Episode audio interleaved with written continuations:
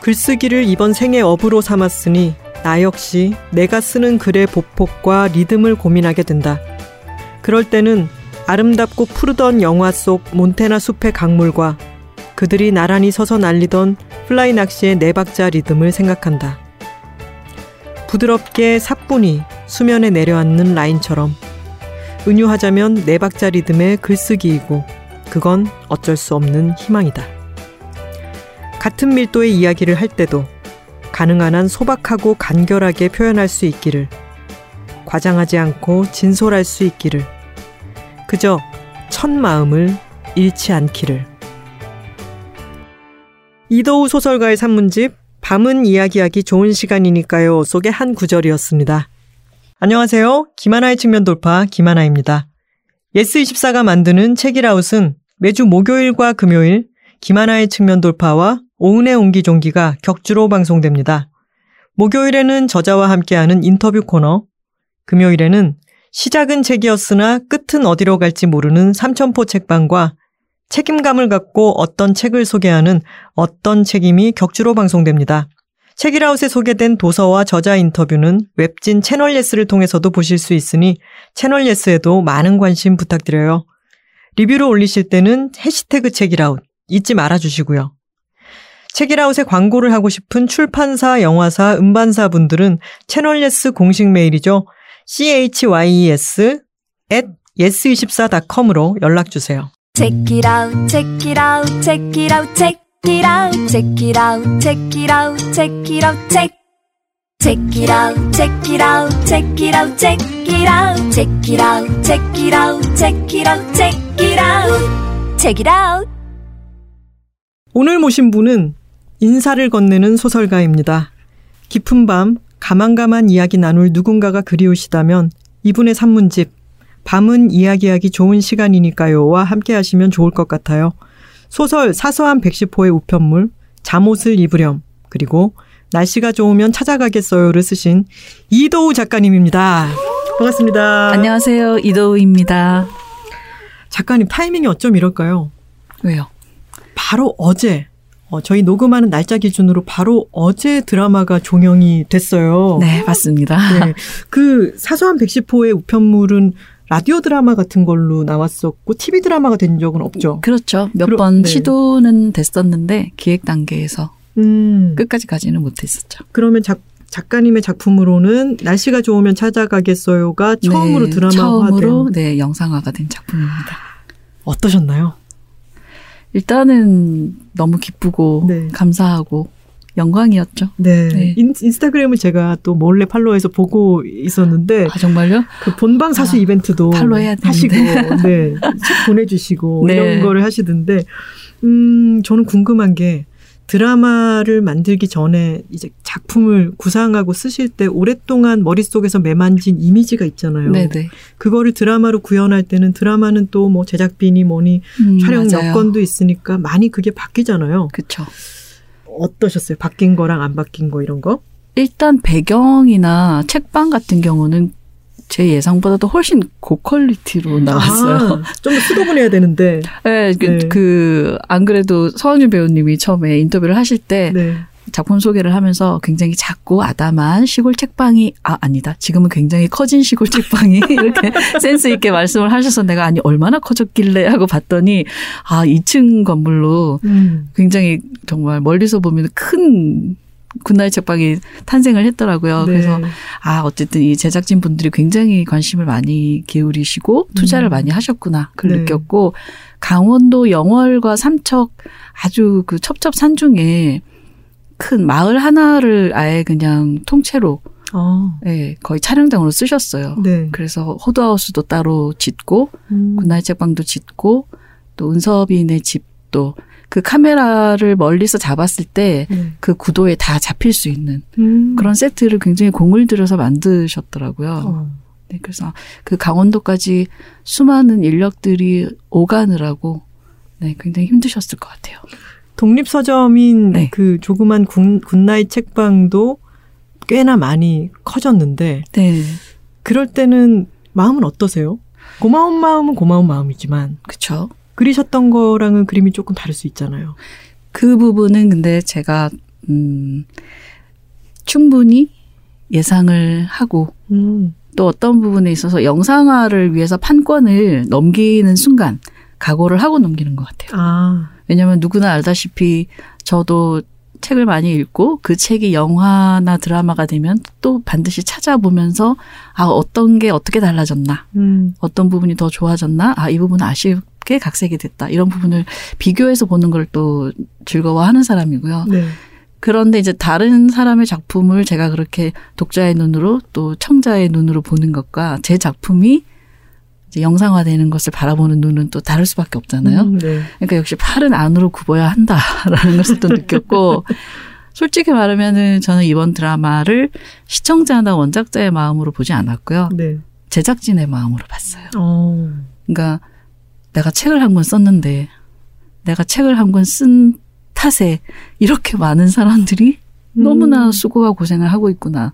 그 생각을 먼저 했기 때문에 배우분들 연기하시는 것도 정말 혼신의 힘을 다해서 연기를 하시는 것 같고 음. 그거를 생각하니까 일단은 감사한 마음이 제일 크고요. 그래서 이제 제작진의 마음으로 봤기 때문에 그 인스타에서 이벤트 하고 하는 것도 원래 제가 책 선물을 하는 걸 좋아하기도 하는데다가 네. 어 정말로 my pleasure였던 거죠. 음, 제가 좋아서 my 했고, pleasure. 네, 제가 좋아서 했고 거기에 또 호응해 주시는 독자분들, 시청자분들 너무 좋았고 음. 그래서 그런 마음으로 드라마를 봤습니다. 네. 그, 어, 줄여서 이제 날조아라고 하는데, 날 찾아. 날 찾아. 아, 네. 죄송합니다. 날찾아라고 하는데, 네. 날 찾아에 나왔던, 원작 소설에 나왔던 해천 씨는 만들어내신 그렇죠. 공간인 거죠. 네네. 근데 이 공간이 이런 시골 마을을 배경으로 스케이트장이 있고, 조그마한 독립 서점에서 노란 불빛이 밝혀져 있고, 사람들이 거기에 이렇게 모여들고, 이런 이야기를 구상을 하실 때, 네. 아, 이번에 이 해천 씨가 점점점 자라날 거잖아요. 속에서. 음, 그렇죠. 어떤 계기 같은 게 있었을까요? 일단은 해천 씨 정확한 그 소설 속의 주소는 해천리 안 아, 해천시 안에 있는 북현리라는 네, 마을이거든요. 그래서 어 제가 파주시 조리읍에 살아요. 네. 10년째 살고 있는데 그게 왜 살다 보면은 뭐 풍수지리 이런 걸 믿는 건 아니지만 왠지 이 동네에 살았을 때 내가 마음이 좀 더 편했다. 음. 이런 고장이 있거든요, 저한테는. 네. 근데 어, 제 인생에서 파주에 살고 있는 최근 10년이 뭐 제 인생의 어떤 나이대와 겹쳐서 그런지 모르겠는데 되게 편하고 좋았어요. 음. 일단 제가 도심을 그렇게 썩 좋아하는 편은 아니기 때문에 스카이라인이 높으면 좀 약간 불안한 그런 아. 게 있고 근데 일단 제가 지금 10년째 살고 있는 저희 마을은 논밭이고요. 네. 논밭 한가운데 아파트 하나 이렇게 서 있는 그런 집이거든요. 음. 그래서 지금 지어진 지 20년 됐는데 20년 동안 전혀 집값이 오르지 않는 네. 네. 그런 곳에서 살고 있는데 살면서 뽕을 뽑으시면 되죠. 아, 네, 네. 그렇죠. 그래서 보면은 어, 논두렁 스케이트장이 매년 겨울에 저희 집 앞에 생겨요. 아, 네. 그렇군요. 그렇죠. 그리고 마시멜로가 늘 있고. 그래서 네. 항상 제가 저 마시멜로처럼 생긴 저거는 뭘까부터 생각해서 아 이게 저는 대답해 드릴 수 있어요. 아, 그건 곤포라고 한단다. 아 그렇구나. 내년 겨울에 또 물어볼게요, 김하나 작가님. 책에 나오는 표현이니까. 그렇죠. 네. 그래서 그게 그 풍경이 돌아오면 아 이제 또 1년이 가는구나. 음. 한 살을 또 먹는구나. 그런 생각을 하고 또 논두렁 스케이트장이 생겨서 아이들이 이제 뛰어 어, 거기서 스케이트 타고 노는 걸 보면은 또 한 해가 가는구나. 음. 그런 생각을 하면서 그 그렇게 열 번을 지내면서 이 배경이 자연스럽게 저한테 스며던 것 같아요. 그러네요. 네. 나에게 익숙하고 내가 편안하게 느끼는 공간에서 이야기가 점점 네네. 생겨난 거로군요. 네. 근데 지, 금 최근의 10년 말고도요. 제가 네. 이번 밤은 이야기하기 좋은 시간이니까요를 읽어보면서 작가님이 네. 이 마을 취향이 있으시다라는 그렇죠. 생각이 들었어요. 맞습니다. 저는- 부산 출신이시잖아요. 네 맞아요. 아 우리 고향이 같죠. 아, 맞다 아닙니까? 제가 아, 해운대 맞죠. 출신 아닙니까? 아 그렇습니다. 예. 난, 난 금정구 동네. 금정구입니까? 음. 그러니까 산 쪽이네. 얘. 그렇죠. 근데 부산은 그래도 제 2의 도시고 네. 그 대학을 가셨을 때에 거기가 안산이었던가요? 안성. 안성. 네네. 네. 안성에서 대학을 다니셨는데 그 캠퍼스 뒷문 쪽 마을이 네, 참 맞아요. 마음에 드셨나 봐요. 그러니까 제가 그 어릴 때, 그러니까 제가 이제 중앙대 문창과를 나왔는데, 네. 저는 뭐 당연히 주변에서도 그렇게 생각하고 저희 부모님들도 뭐 대충 부산이니까 부산에 있는 부산대 문과 정도 가지 않을까. 음. 저도 그렇게 생각하고 지냈었는데 어느 날 그 예전에 보면 뭐 샘터 아, 네. 뭐 그런 좋은 생각 이런 올드한 그런 옛날 잡지 있었잖아요. 네. 거기 보면 자유기고가 이래가지고 수필 같은 간단한 글을 싣고 자유기고가 누구누구 뭐 중앙대 문예창작학과 졸업 뭐 이렇게 나와 있어서 음. 아 그럼 자유기고가는 정식으로 회사를 다니지 않고 이렇게 글을 써서 원고를 이런 데 실어서 먹고 살 수 있는 사람일까? 음. 라는 아름다운 오해를 했었죠. 그때는 그렇게 해서 먹고 살 수 있는 건 줄 알았어요. 그러니까 그 그것은 고등학교 때인가요? 아니면은 중고등학교 때. 중고등학교 때 그 자유기고가라고 하는 네. 명칭을 보면서 그 옆에 이제 써여 있는 네, 아. 학교를 보면서 네. 아 여기를 가면 회사를 안 다니고 나도 자유기고 같은 걸 해서 먹고 네. 살수 있나 음. 그런 이제 위대한 포부를 가지고 그래서 저는 서울에 학교가 있을 줄 알았는데 찾아보니까 안성 캠퍼스에 있다고 그러는 거예요 네. 예술대학은 네. 근데 저는 그때 안성이라는 곳을 잘 몰랐기 때문에 음. 고3 때 이제 100일을 남겨두고 원서 쓰기 전에 이제 하루 학교를 결석을 했어요. 저희 엄마, 엄마한테 나 기차를 타고 네. 정말 이 학교가 안성이란 곳이 어딘지 가봐야겠다. 음. 혼자서요? 그렇죠. 어머나. 네. 왜냐면 뭐 19이니까. 음. 그래서 기차를 타고 그 내려서 또 버스를 타고 이렇게 이렇게 들어갔는데 그때만 해도 뭐 거의 30년 전이었으니까요. 음. 어, 이렇게 진입로가 쫙 있고, 진입로가 오르막길이어서 캠퍼스는 안 보였어요. 근데 하여튼 내리는 순간 논밭이 펼쳐져 있고 뻐꾸기가 뻐꾹뻐꾹 울었어요. 저는 그 순간 생각했죠. 그냥 여기 와야겠다. 아. 네, 뭐 학과, 학과가 뭐 어떤지 있는지 없는지는 중요하지 않고 나는 이 뻐꾸기 소리 속에서 살아야겠다. 이런 그래가지고. 분들이 계세요. 네. 인생의 큰 결정을 네. 뻐꾸기 소리 하나로 결정하고 그러니까. 뭐 이런 거 있잖아요. 맞아요. 내가 남자를 만났는데 그쵸. 그때 비가 부슬부슬 와서 내가 그냥 이 남자를 잡아야겠다. 그렇죠. 그래서 제가. 뭐. 첫사랑을 아직도 이를 갈고 있죠. 제가 그거는 나중에 물어보겠습니다. 네.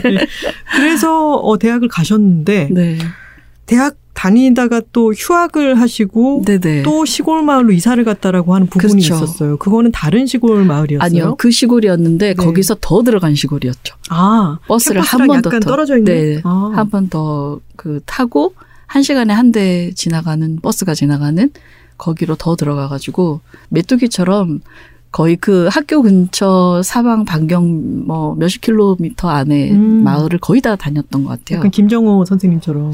네. 어, 약간 그니까 영마살이 있긴 하지만 멀리 갈 수는 없으니까 그 네. 근처를 계속 돌면서 음. 발휘했던 거죠. 0808 화물 기사님과 친해지면서.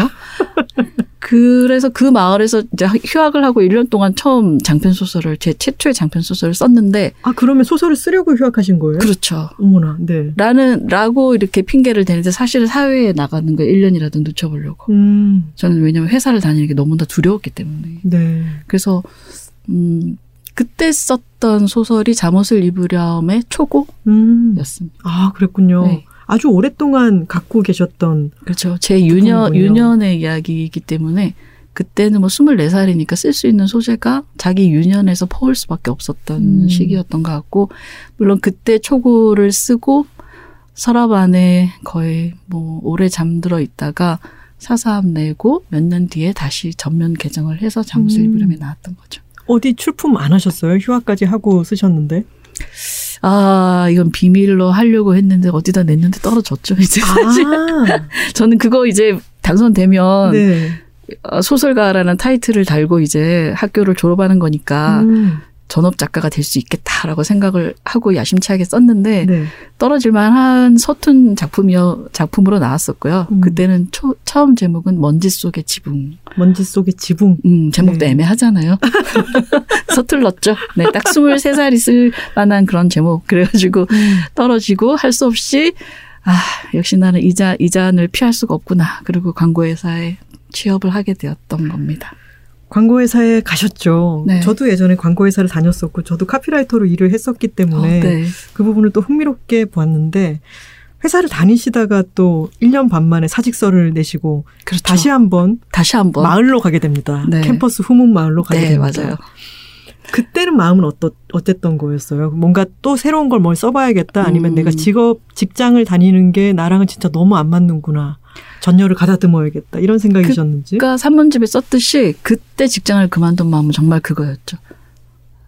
그대 정령 직, 직녀가 아닐진데 아, 네. 왜 견우에게 말을 것이냐. 전 음. 제가 견우인 줄 알았어요. 그래서 저는 소를 몰고 지나가는데 자꾸 막 직녀도 아닌 사람들이 계속 막 말을 걸고 막 시위를 걸고 막 일을 이렇게 글을 쓰는데 이렇게 저렇게 오더를 막 하고 그래서 어쨌든 그 문장 노동자의 삶을 1년 반을 살다가 아직도 제가 음, 25, 6쯤 되니까 한 번 더 청춘의 열기를 태워본 거죠. 아, 나에겐 아직도 길이 있을지 몰라.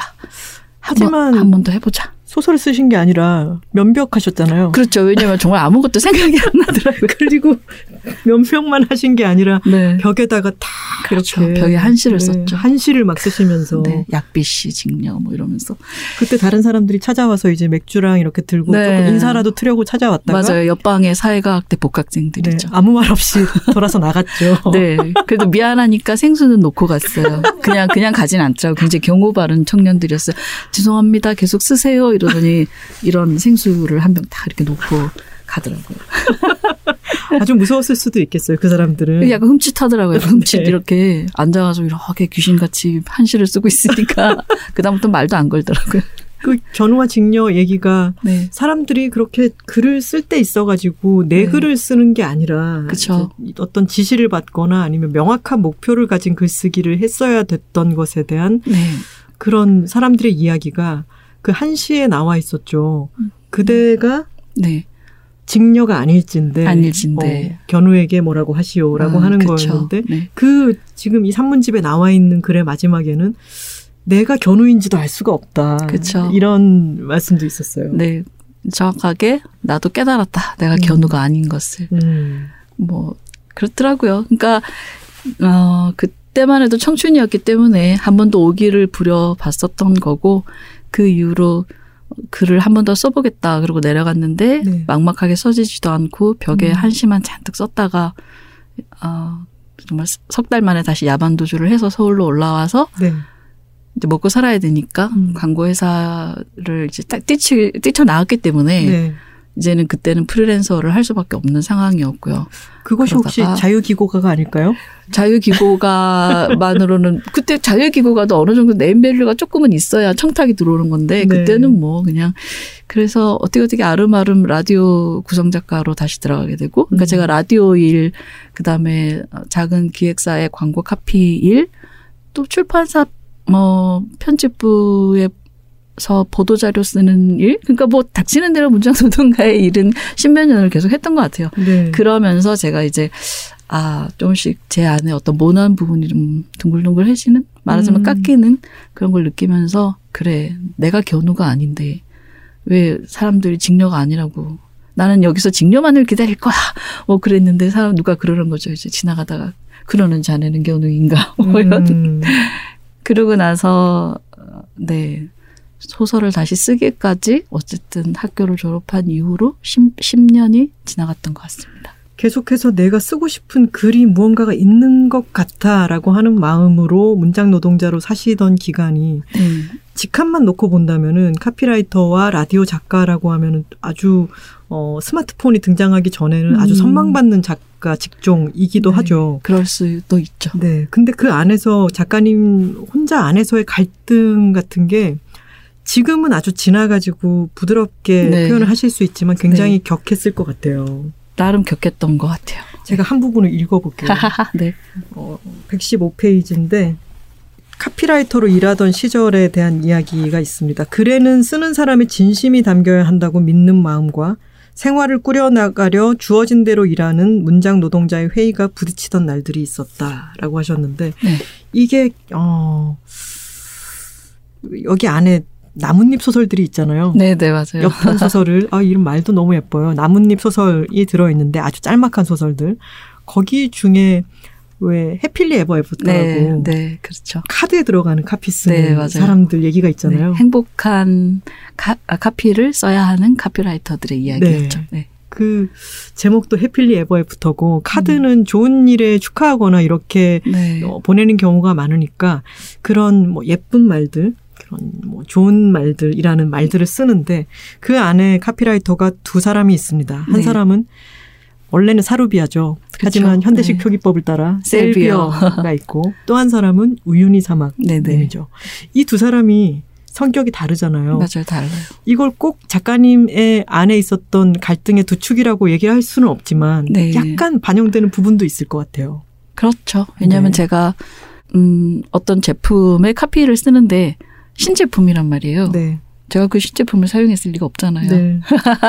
그러니까 제가 예전에는 한참 예민했던 시절에는 그 TV에 모델들이 나와서 제품을 막 광고하는 그런 것도 되게 비판적라기보다는 음. 그냥 좀 시니컬하게 바라봤던 것 같아요. 네. 이번에 새로 나온 신제품을 광고합니다. 이러면서 음. 막 하면은 내가 써보셨나? 근데 더, 더 제가, 아, 이건 아닌데 싶었던 건 뭐냐면 어떤 유명 모델이 예를 들어서 A라는 제품을 한 3년 정도 전속 모델로 열심히 광고를 했어요. 네.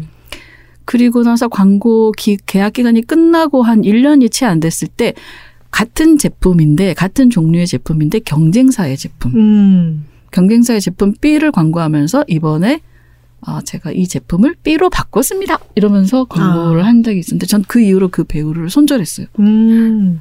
뭐 누구라고는 말씀드릴 수 없고 옛날 네. 일이긴 하지만 왜냐하면 그게 보면은 아니 이거는 당연히 계약 그러면 안 되죠. 그렇죠. 사실. 계약을 네. 하는 일이고 또 돈을 받고 프로로 하는 일이니까 뭐 법적으로는 아무 문제가 안 되잖아요. 네. A사와 뭐 3년 계약을 맺었고 이제 음. 끝났으니까 B사에서 음, 뭐 다시 광고 체약을 할 수는 있는 건데 그냥 느낌에 아, 난 저 배우가 이제 더 이상 좋지 않아라고 음. 개인적으로 생각을 하는 거죠. 그래서 그 제품 카피를 쓸 때 항상 제가 써보지는 못해도 뭐 공부를 많이 하고 쓰려고 애쓰잖아요. 네. 하지만 그게 이제 광고 카피가 돼가지고 뭐 전철, 뭐 전광판이나 뭐 신문이나 이렇게 실리면 굉장히 불편했어요. 네. 음. 네. 열심히 해서 썼지만 그걸 보고 있을 때 불편한 마음이 또 네, 들고. 그런 게 있었어요. 물론 그렇다고 그런 일을 하시는 분들이 뭐 어떻다 하고 제가 감히 말하는 건 아니고요. 그건 또 음. 프로페셔널한 일이기 때문에 다만 그 일을 잘 해서 성취감을 느낄 수 있는 그런 어 스타일의 어떤 인력들이 있고 네. 또그 그게 또 기질적으로 잘 안 되는 음. 사람이 있고 하면 저는 이제 후자 쪽인 것 같더라고요. 네. 네. 저도 예전에 어떤 고급 승용차를 광고를 음. 하는데 네. 한번 앉아본 적도 없이 그러니까 겉에서 본 적도 없이 그렇죠. 바로 그거죠. 좀 너무 잘 쓴 거예요. 어, 그랬을 것 같아요. 막, 막 매출에 도움을 막 주셨구나. 그리고 또 저는 친구한테 그런 네. 말을 했던 적이 있어요. 이제 후배한테 나는 차라리 제품 광고가 나. 음, 나는 치약 광고 하고 싶어. 그래서 그 치약 써보고 내가 네. 써보니까 어떤 점이 정말 좋을 때 그거를 잘 사람들한테 파는 그런 그런 거 쓰고 싶지 음. 기업 PR을 못 하겠어. 그렇죠. 그런 라고 부분이 또 있죠. 얘기했었어요. 이 기업이 그렇게 좋은 기업이 아닌데 기업이 송출할 메시지를 너무 좋게 우리가 만들어주고 음. 있는 게 이상하게 너무 가식적으로 느껴지는 거죠. 네. 근데 그런 갈등 같은 게 이 아까 말씀드렸던 셀비어와 우윤희 사망님 사이에 그런 성향 차이가 있었죠. 맞아요. 네. 근데 그 셀비어님이 하시는 말씀은 말은 음, 안 그래도 쓸쓸한 일들이 많은데 예쁜 오해 같은 게 있으면 어떠냐? 예쁜 그렇죠. 오해 같은 네. 게. 예쁜 오해. 네, 그런 그런 말을 들으면 또 그렇지. 그렇기도 해. 네. 쉽단 말이죠. 위악보다는 위선이 낫잖아. 이렇게 얘기를 하기도 하고. 맞아요. 근데 그런 부분의 갈등이요. 네. 약간 작가님이 첫 소설 네. 사서함을 쓰고 쓰시고 난 뒤에 붙었던 어떤 음. 장르명 같은 네. 로맨스 작가라고 로맨스 소설이다. 타이틀에 그렇죠. 예. 대해서도 좀 갸웃갸웃하셨을 것 같아요. 저는 사서함을 쓸 때는 네. 솔직히 로맨스 소설을 쓴다라고 생각하고 썼어요. 아 장르 소설을 쓴다. 네, 장르 소설을 쓴다라고 생각하고 썼는데 다만 어떻게 생각했냐면 장르의 법칙에 막 충실해서 어떤 클리셰를 많이 쓰고 싶다라는 생각은 없었어요. 어. 우연히 도서 대여점에서 그걸 봤죠. 봐서 한 두세 권을 보고 문득 삘 받아서 나 요것보다 잘 쓸 수 있겠다. 어, 그런 느낌? 그런 그런 생각은 안 했지만 어쨌든 뭔가 이렇게 네. 써보고 싶다 네. 이런 이런 생각을 했는데 기왕이면 내 방식대로 써보고 싶다. 음. 라는 생각을 해서 그때만 해도 남자 주인 로맨스 소설의 남자 주인공이 군대를 갔다 왔다라는 음. 설정이 아마 사삼이 처음이었을 거예요. 아 그런가요? 네. 음. 그냥 27의 다 다국적 기업의 회장님이거나 그런 그런 경우가 사실은 아. 많았기 때문에 왜냐하면 우리가 어릴 때 봤던 중고등학교 시절에 살짝 수업 시간에 몰래 심심하니까 봤던 그런 외국 기업 보면 거기는 그런 식이잖아요. 갑자기 네. 뭐 그냥 남자 주인공이 석유 산업의 후계자 뭐 이런 경우도 많고 네. 그게 사실은 클리셰니까 장르의 네. 법칙이니까. 근데 현대판 왕자공주 같은 걸 만들기 위해서 뭐 그렇죠. 뭐뭐 설정이니까 지금도 그런 뭐 어떤 장르적인 드라마는 또 네. 있으니까 음. 이게 근데 저는 일단 제가 쓴다면 어 사랑 이야기를 쓰고 싶은데 음 그렇죠. 제가 생각하는 로맨스. 음. 그 로맨스는 무엇인가라고 생각했을 때 남자와 여자 사이의 사랑을 긍정적이고 낭만적인 시선으로 바라보는 하나의 세계관. 음. 이잖아요. 네. 그냥 그 제가 내린 그 정의에 충실하게 썼던 것 같아요. 음. 날 찾아 날씨가 좋으면 찾아가겠어요의 경우에도 저는 네. 아 이도우 작가님이 쓰신 로맨스 소설이겠거니라고 생각하면서 음, 이제 네. 읽어 가다 보니까 주인공인 혜원과 혜원과 은섭의 관계가 끝까지 아주 중요한 갈등과 이런 음. 걸로 이어질 것이다라고 저는 생각하고 네. 읽은 거예요. 네네. 근데 그게 아니어서 네. 어, 이 소설의 주인공은 결국 작고 크고 아, 작고 크고가 없죠. 여기에 음. 있는 이 여러 가지 관계가 주인공이 아닐까라는 음, 생각이 네네. 들어서 네. 어 되게 좋았어요. 감사합니다. 네. 사랑 사랑 이렇게 네네. 흘러가는 게 아니더라고요. 그렇죠. 그러니까 음, 그 제가 사삼을 쓸 때보다 나이가 좀 더 들어서 날씨를 쓰기도 했고, 그 다음에 날씨는 또 로맨스 소설을 쓴다라는 생각을 하지 않았었어요. 그러니까 어. 사사함과는 출발이 달랐던 것이고, 네. 그러니까 사랑 이야기가 남녀의 사랑 이야기를 쓰되 그 여러 가지 말 그대로 날씨가 좋으면 찾아갈 수 있는 음, 그런 화해, 인간적인 이야기, 또 거기 뭐 이모나 엄마 이야기도 나오잖아요. 네. 그 다음에 또 무엇보다 은섭이라는 캐릭터를 그려보고 싶었던 음. 마음이 또 컸고 그런 것들이 모두 다 녹아져서 하나의 그림이 나오려면은 이런 소설이어야겠다라는 음. 생각이 컸기 때문에 어느 순간 제가 그 어, 카테고리에 매이지 않게 되었던 것 아, 같아요. 그러니까 네. 처음에 사서함이 나온 다음에 어 이제 위키 백과 이런 데 보면 이도우 로맨스 소설 작가 그래서 내가 로맨스를 쓰긴 했는데 로맨스 소설 작가로 이렇게 도장을 찍을 찍으셨나요? 뭐. 그럼 그리고- 찍힌 겁니까? 어, 찍힌. 건가? 모르겠네. 이렇게 어쨌든 그 다음에 잠옷을 입으렴을 쓰고 난 다음에 독자들한테 대거 혼선이 일어났어요. 네. 그러니까 사사함 작가님이 신간을 냈어. 이래서 음. 와 했다가 어 이거 뭐지? 잠옷을 입으렴 하니까 뭔가 조금 더 조금 조금 더 조금 더 야한가? 뭐 이런 생각. 어 잠옷을 입으려면 음. 일단 안 입은 상태가 있어야 그렇죠. 되니까. 그리고 잠옷도. 사람에 따라서. 음. 저는 그냥 추리닝을 생각하는 게 잠옷인데 또 어떤 사람에 따라서는 또 레이스를 생각할 네, 수도 그렇죠. 있고. 그럴 수 있죠. 예, 그래서 다들 기대 대거 착각이 일어났겠네요. 예, 기대를 네. 했다가 이거 뭐지 이거 뭐지 하다가 로맨스가 아니에요. 동네 사람들 로맨스가 아니에요. 그러고 난 다음에 어 이제 정말 양분화가 됐어요. 네. 사삼도 괜찮았지만 단두 편을 냈는데 네. 그 두 편의 완전히 분들이 양분화가 돼버렸군요.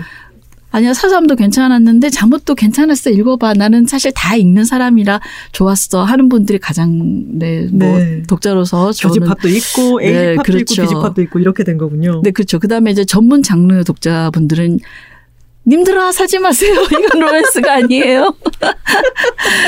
그 다음에 잠옷으로 저를 처음 알았던 독자님들은 네. 잠옷을 읽고 너무 와 감동했다. 음. 이런 어, 어떤 소녀들의 성장 이야기라니 나 너무 좋아. 네. 그 다음에 뭐가 있나 찾아보다 사삼을 읽고 난 다음에 이건 무슨 사랑 판타지? 이러면서 그러니까 굉장히 그 어디로 이도를 처음 만났느냐에 따라서 네. 굉장히 반응이 극과 극이었는데 일단 음. 팔리기는 사삼이 더 많이 팔렸기 때문에 네. 잠옷이 나오고 난 다음에 저의 이제 카테고리가 약간 그 독자들 사이에서 흔들리는 걸 제가 목격을 했죠. 음. 그다음에 재밌었던 부분이 제가 좀 텀이 좀 길었기 때문에 또 몇 년 뒤에 날씨를 냈을 때 네. 개인적인 조심스러운 그 메일과 쪽지를 많이 받았어요. 어. 작가님, 제가 이게 실례라면은 미리 죄송합니다. 네. 로맨스인가요? 일반 소설인가요? 작가님 되게 아리까리한데요. 네, 이런 어, 네. 뭐 질문이었군요. 그렇죠. 저기 먼저 사서 보실 분들 보신 다음에 얘기해 주세요. 장르를. 이런 분들도 계셨고 다만 저는 이제 어떤 독자님들은 뭘 썼든 나는 음. 이분이 쓴 거는 재밌을 것 같고 좋을 것 같아 하고 과감하게 먼저 사신 분들이 네. 이제 아 날씨는 뭐랄까 규정하기가 힘든데 아무튼 저는 좋게 봤어요. 음. 이렇게 그래서 저는 그 날씨를 쓰, 쓰고 어, 많은 분들이 읽어주셨던 순간 그런 생각을 했어요. 자 이제 나는 카테고리에서 자유롭다. 그 말 진짜 되게 좋지 않으셨어요? 규정하기 힘든데 재밌게 네. 읽었어요. 네. 이거 이게 제일 좋은 말 그렇죠. 아닐까요? 그래서 저는 이제 작은 욕심, 아, 사실은 큰 욕심이겠다. 그냥 이도표 소설이다. 음. 아, 카테고리는 그러니까 이런 말이 들었어요. 그냥 나는 쓰겠다. 분류 네. 분류는 그들로 하여금 하게 하라. 음. 네, 나는 그냥 쓰고 싶은 이야기를 쓰겠다라는 생각을 하고 있습니다. 맞아요. 세상에 수많은 이야기들이 있고 네. 그 이야기들 중에 어떤 어떤 부분들은 조금 비슷한 것 같아. 그렇죠. 그러면서 점점 장르라는 게 만들어지는데. 나중에는 어떤 이야기를 읽고 나서 분류를 위해서 얘기를 하는 거죠. 이거는 연애 소설인가요? 아니, 로맨스 그렇죠. 소설인가요? 맞아요. 아닌가요? 네.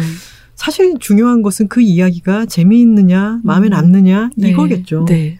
저에게는 마음에 아주 많이 남는 소설이었습니다. 감사합니다. 아, 제 감사합니다. 머릿속에 읽고 난 뒤에 저는 그 서점의 분위기가 네. 서점이 어디 있는 것 같아요. 음, 음. 있고 거기에 있는 사람들 뭐 keeping 서비스 같은 것도 있잖아요. 네, 네, 네. 책을 keep해 놓고 쓱 와가지고 몇 페이지 읽고 다시 가고 그렇죠. 그렇게 해서 동네 어, 시골 마을에 있는 자그마한 노란 불빛이 밝혀진 서점인데 네. 거기서 일어나는 일들이 정말 있을 법- 법한 일 같고 네, 맞아요. 어디 그랬으면 좋겠다는 네, 강원도 어디 생각으로 가면 썼어요. 있을 것 같고 네. 뭐 그런 마음이 들어가지고 참 그 이미지가 불빛 하나처럼 딱 남았어요. 그러니까 저는 그 소설을 쓸때 네. 이제 뭐 음, 묘사를 좀 성의 있게 하는 편이거든요. 그렇다고 또 끝도 없이 묘사만 몇 페이지 계속되는 거는 힘들고 쓰는 사람도 힘들고 읽는 사람도 힘들고 음. 근데 너무 묘사 없이 예를 들어 두 사람의 대화가 몇 페이지 계속되면서 대사 안에서 사건이 진행되는 경우 있잖아요. 네. 흔히 말하는 이제 입전개라고 하는 물론 또 입전개가 아, 그런 필요할 수도. 있지만 입전개. 네, 입전개 입에 착 붙는데요. 그렇죠. 네. 왜냐하면은 이러이러한 일이 있었다라고 그 배우들이 예- 말 드라마를 예를 든다면 영상을 배- 예를 든다면 네. 앞에서 배우들이 움직여서 사건을 보여주는 음. 경우가 있고 네. 그러지 않고 왜 몇 년 전에 네가 나한테 이렇게 말했을 때 내가 그랬잖아라고 이렇게 풀어주는 그때 나는. 누구랑 같이 살고 있었고 말이야. 그렇죠. 예, 그렇게. 그게 이제 필요한 순간도 있는데, 그걸 네. 너무 모든 것을 다 보여주면은 플래시백이 너무 많아지는 거고, 네. 그렇다고 또 입으로 다 풀어버리면, 이제 그거는 라디오 대본이 되는 거기 음. 때문에, 근데 저는 가능하면 대사로 몇 페이지 계속 되면 어떤 느낌이 드냐면, blue screen 앞에서, 배우들이 blue screen 앞에서 연기하고 미처 뒷장면이 CG 처리가 덜 된 느낌? 음. 좀 그런 걸 받아요. 아, 어떤 그래서 느낌인지 알 것. 같아요. 근데 소설이 일단 뭐 대사도 대화가 있고 지문이 있고 뭐 다 여러 가지 요소가 있지만 저는 묘사를 좀 많이 생각을 하는 편인 것 같아요. 음. 그래서 독자들이 읽으면서 그 안에 좀 들어갔다 나온 듯한 느낌? 네. 함께 머물렀다가 나온 듯한 느낌을 줄 수 있으면 좋겠다. 저도 음. 그런 작품을 읽을 때 너무 좋으니까. 네. 네, 그리고 그런 작품에 들어갔다 나오는 느낌 같은 거를 중요하게 생각하시는 게, 네. 어, 밤, 밤은 이야기하기 좋은 시간이니까요에 이제는 이제 뭐라고 할까요? 산문집이라고 부르죠. 네네, 네. 산문집에서 작가님의 그런 취향, 어렸을 때부터, 아, 저런 영화 속, 이야기 속, 풍경화 속, 네. 나 이런 데로 쏙 들어갔다 나오고 싶다라고 그렇죠. 하는 게 네. 어렸을 때뿐만이 아니라 지금도 그러신 것 같아요. 맞아요. 지금도 그래요. 네. 공개적으로 얘기하기는 좀 부끄러울 때가 있지만 지금도 그래요. 네. 근데 그런 마음이 있으시기 때문에 다른 사람들한테 되게 그렇죠. 어, 잠깐 할 수 있다면 선물하고 네. 싶은 거죠. 그런 쏙, 순간에. 쏙 들어갔다 나올 수 있는 경험 같은 걸 준달까? 네. 독서에 대해서 뭐라고 하셨나요? 독서는 땡땡이다. 아니 책은 땡땡이다라고 했을 때 네, 결계다. 결계라고 제가. 네, 하셨죠. 독서는 결계다. 정말 그게 그게 맞닿아 있는 것 같아요. 작가님의 음. 성향과 네. 그리고 어떤 세계를 그리고 싶은 마음 그리고 작가님이 책을 대하실 때도 책 속으로 들어갔을 때 현실 세계를 떠나가지고 네, 네. 어떤 판타지적인 새로운 공간 속에 싹 그렇죠. 스며들 수 있는 거잖아요. 그러니까요. 지금 그럼 지금 너무 흐뭇하게 웃으시면서 그러니까요. 갑자기 막 검은 고 현을 막 이해해 주는 사람을 만난 것 같은. 와, 너무 영광입니다. 아, 제가 영광입니다. 네. 그, 어, 은섭이라는 캐릭터가 있었잖아요. 네. 근데 은섭이라는 캐릭터는 정말로 판타지적인 그렇죠. 여자들이 좋아하는 거 다 갖다 놓은 그런 어, 아. 캐릭터라고 할 수 있는데. 그렇죠. 근데 근데 돈- 돈 사실은 남자. 남자들이 더 좋아하는 것 같아요. 은섭을요? 예, 그러니까 이번 그러니까 의외로 남자 독자분들이 많이 그 메일 같은 걸 보내시는데 네. 군인들도 좋아하시고 진중문고로 음. 들어갔었거든요. 음. 근데 이제 요번에 받은 드라마 되고 난 다음에 제가 군인일 때 날씨를 보면서 정말 많은 위화, 위안을 받으면서 군 생활을 버텼는데 음. 제대한 후에 드라마를 보게 되니 정말 감회가 새롭습니다. 아. 어, 이런 이런 메일을 꽤 많이 받았어요. 오, 그랬군요. 그러면서 이제 공통점은 뭐냐면 제가 은섭이랑 비슷한 면이 있거든요. 음. 라고 말씀을 하세요. 근데 물론 그럴 수 근데 왜. 현실에선 찾아볼 수가 없을까? 요 여러분들 한번 대답 좀 해주십시오. 여성들은 그렇게 생각해요. 네. 여성들은 현실에서 찾아볼 수 없기 때문에 우리가 은섭이 같은 소설 속의 드라마 속의 캐릭터를 좋아하는 것이다. 네. 라고 얘기하고 이 책을 좋아했던 남성 독자들은 제가. 예, 자기가 남성들의 어떤 세계에서 쉽게 겉으로 드러낼 수 없었던 네. 남자들의 또 세계는 약간 음. 그런 게 있잖아요. 약간 좀 다르게 행동해야 네. 하는 그런 게 있는데 쉽게 드러낼 수 없었던 그 문학 소년, 문학 청년의 느낌 을 음. 예, 그래서 본 거죠. 네. 그래서 저랑 닮은 구석이 있습니다. 어떨 때 40대 그 남성 독자분도 한번 몇 번 메일을 보내셨는데 음. 젊은 날에 저를 보는 것 하셨어요. 부인은 그렇게 생각하지 않으실 수도 있다. 바로 그거죠. 네. 그게, 그게 이제 남녀의 어떤 건널 수 없는 강인데 어쨌든 그렇게 받아들이시는 거예요. 네. 바람직한 일이라고 생각합니다. 아, 네, 좋네요, 네. 진짜. 제가 그 은섭 얘기를 꺼낸 이유는 네. 어, 그렇게 여성들이 참 여러 가지로 좋은 성정이라고 생각하는 것들을 네. 다 뭉쳐져 있는 캐릭터가 은섭인데 네. 현실에선 잘 찾아보기 힘든 네. 작가님의 경우 네. 아까 이제 무- 잠깐 어, 제쳐놨던 질문을 다시 드릴게요. 네. 작가님의 첫사랑은 어땠나요? 제 첫사랑은 공상에 아. 또는 바라는 판타지적인 사랑의 형상이 있고 현실에 또 love가 있지 않습니까? 네네. 네. 저는 그냥 그때 어 풍물패였었는데 아, 네. 제가 어쨌든 악기를 좋아하니까 음.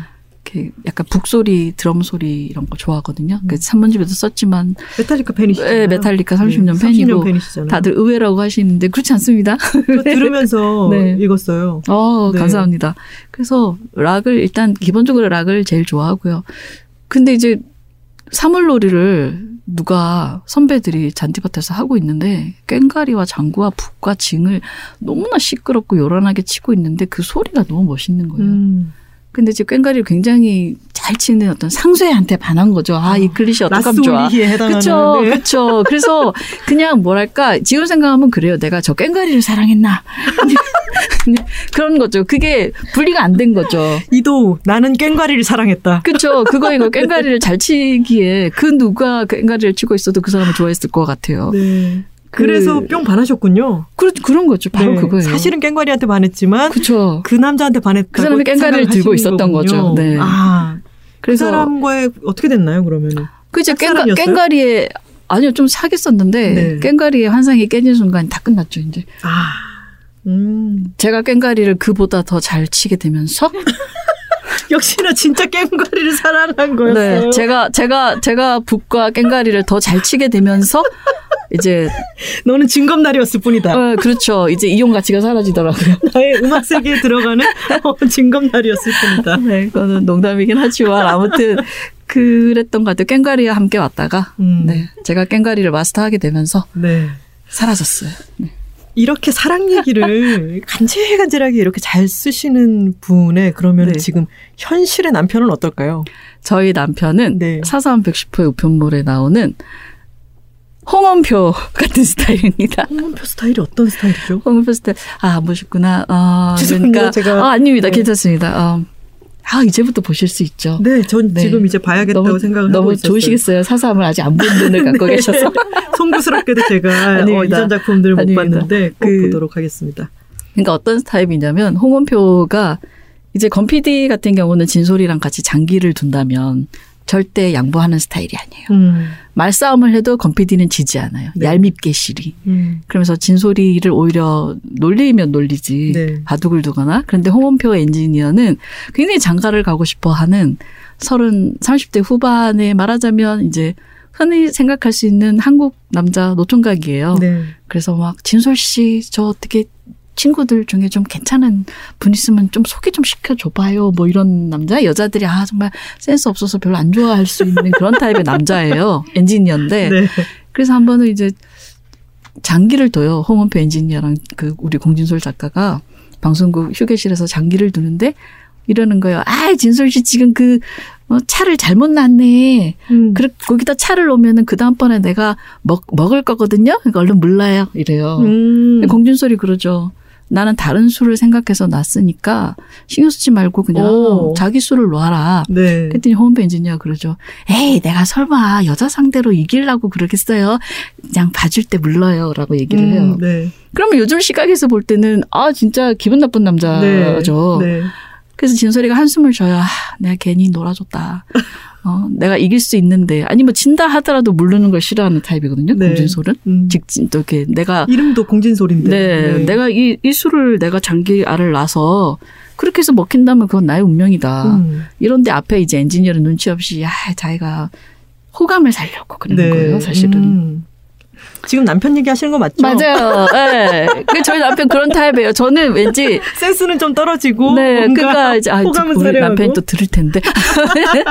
그러니까 그런 경우요. 이럴 때 이럴 때 제가 이제 독자분들이 그래요. 이제 아 라디오 일을 많이 하셨다고 들었는데 혹시 그럼 실화인가요? 남편분이 건피디 스타일인가요? 그럼 그럴 리가 있습니까?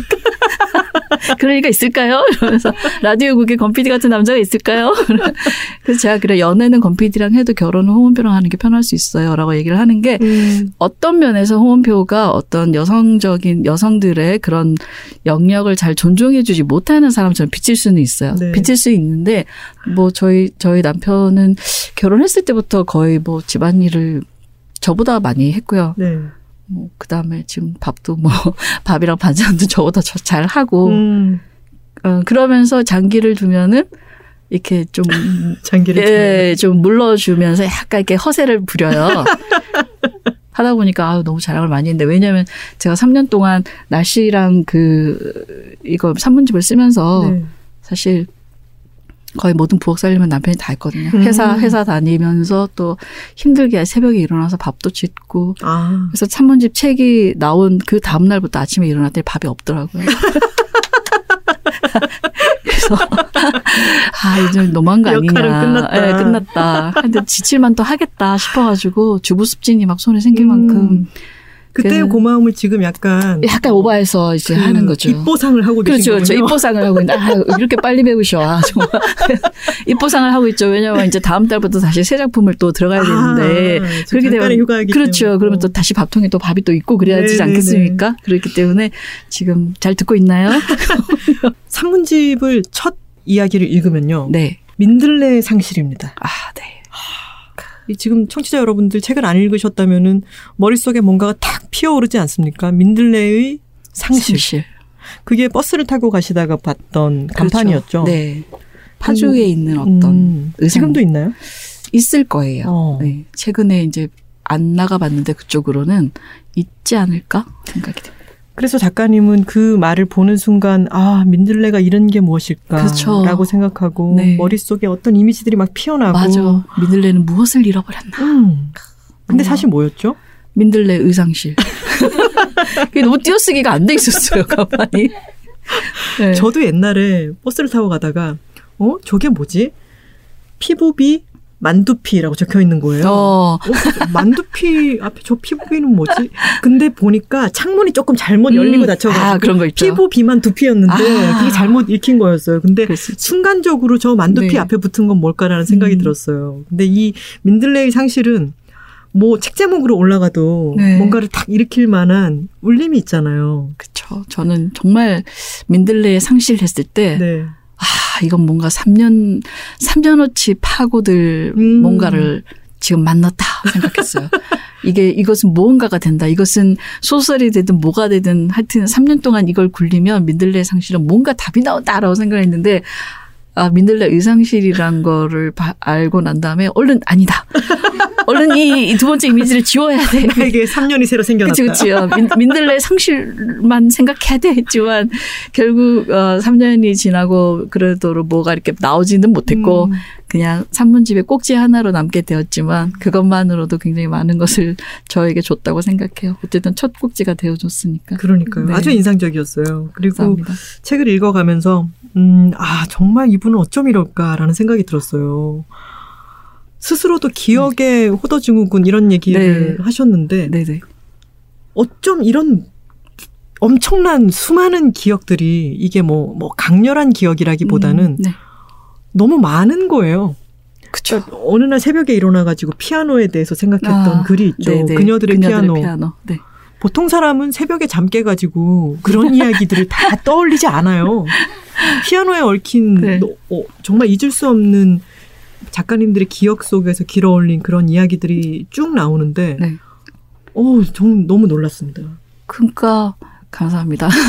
근데 제가 어떻게 생각하면은 왜 이렇게 잊지 못하고 좀 질척거리나 그런 생각 그런 자책을 했던 시절이 좀 길었고요. 네. 그런데 이제 어느 순간 하지만 나는 나를 데리고 평생 살아야 되니까 어, 나와 화해하거나 나를 용서하거나 나를 감싸야 되겠다라는 생각을 몇 년 전부터 하게 되면서 음. 옛날에는 이런 옛날 얘기 기억을 계속 집착하는 게 좀 저 자신이 한심하게 느껴진 순간도 있었는데 거기 산문집 서문에 썼던 것처럼 네. 음 밤에 쓴 글을 부랴부랴 낮에 지우고 음. 부끄러워하고 그런 긴 세월을 거쳐서 이제는 나는 이렇게 생긴 나와 평생 살아야 하니까 그러면 낮에 다시 지우지 말고 밤에 쓴 글은 밤에 다시 읽자라고 네. 말하자면 합리화가 된 거죠. 음. 그러면서 코페르니쿠스적 전환이죠. 네. 오, 감사합니다. 네. 이렇게 해몽이 또 좋으면 또 이렇게 더 뭔가 인정받은 듯한 느낌이 들고. 낮에 부끄러울 것 같으면 밤에 계속 읽으면 되잖아. 그렇죠. 이런. 네, 밤에 맞아요. 쓰고 밤에 읽으면 네. 되지. 생각이 전환이죠. 네. 사실 많은 분들이 그 밤에 쓴 일기를 낮에 지우거나 구겨서 버린 분들이 많았을 거라 생각해요. 꼭 음. 전문가가 아니더라도 네. 일반인들이 그 일기를 쓰고서도 근데 그거에 대해서 부끄러워하지 말자라고 음. 생각하고 나니까 네, 그 기억 제가 품고 있던 기억들도 산문집으로 산문집을 내고 싶다는 생각은 사실 10년 전부터 했었는데요. 어. 여기에 실린 글들이 네.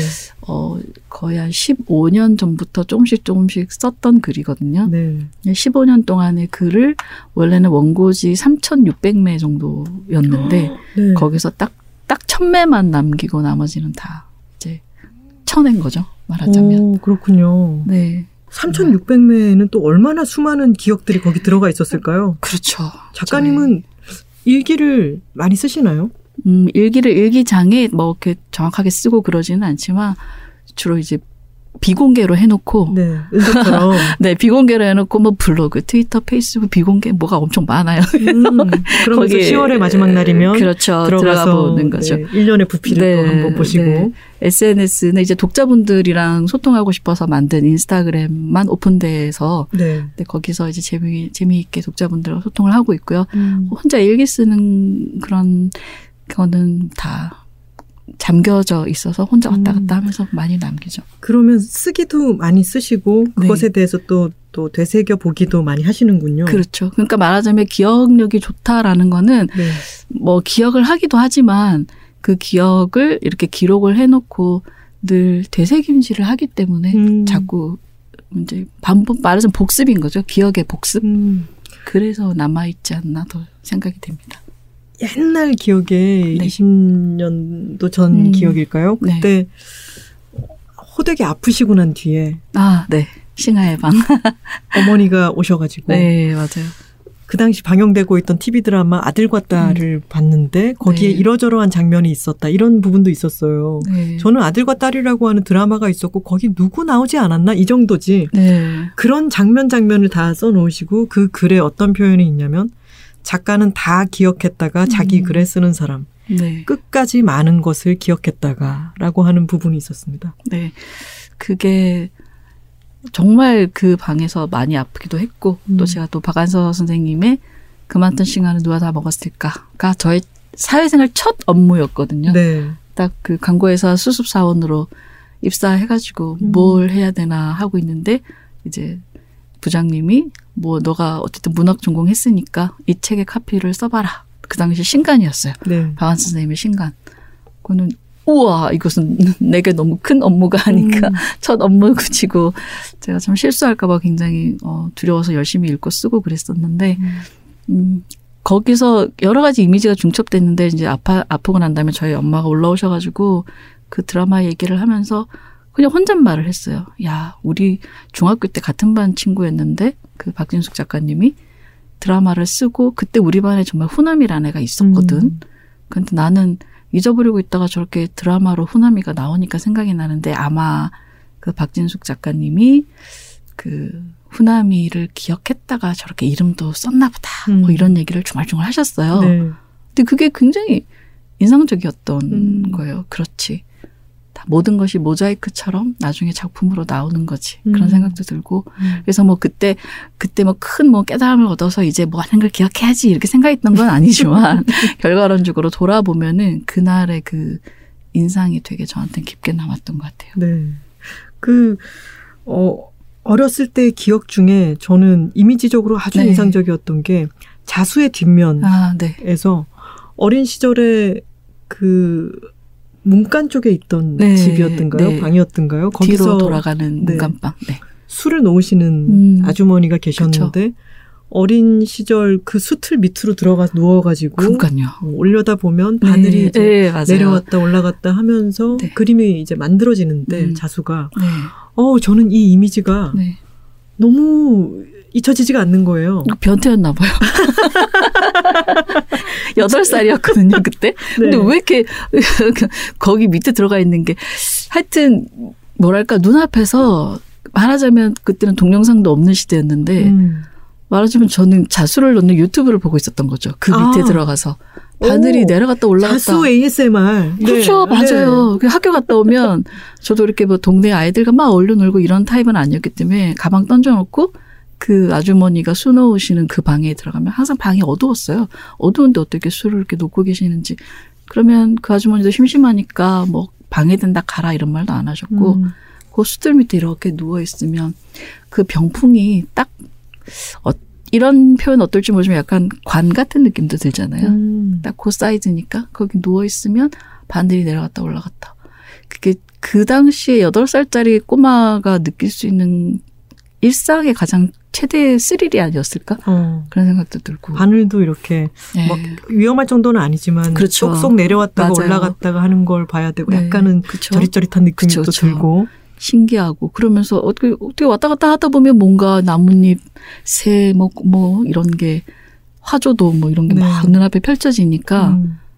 어, 굉- 저도 아주 잊혀지지 않는 어떤 순간의 이미지 음. 그런 이미지였던 것 그리고 같아요. 저는 그 글이 왜 힐링이다, 뭐 음. 따뜻한 시선이다 이런 글들은 많잖아요. 네.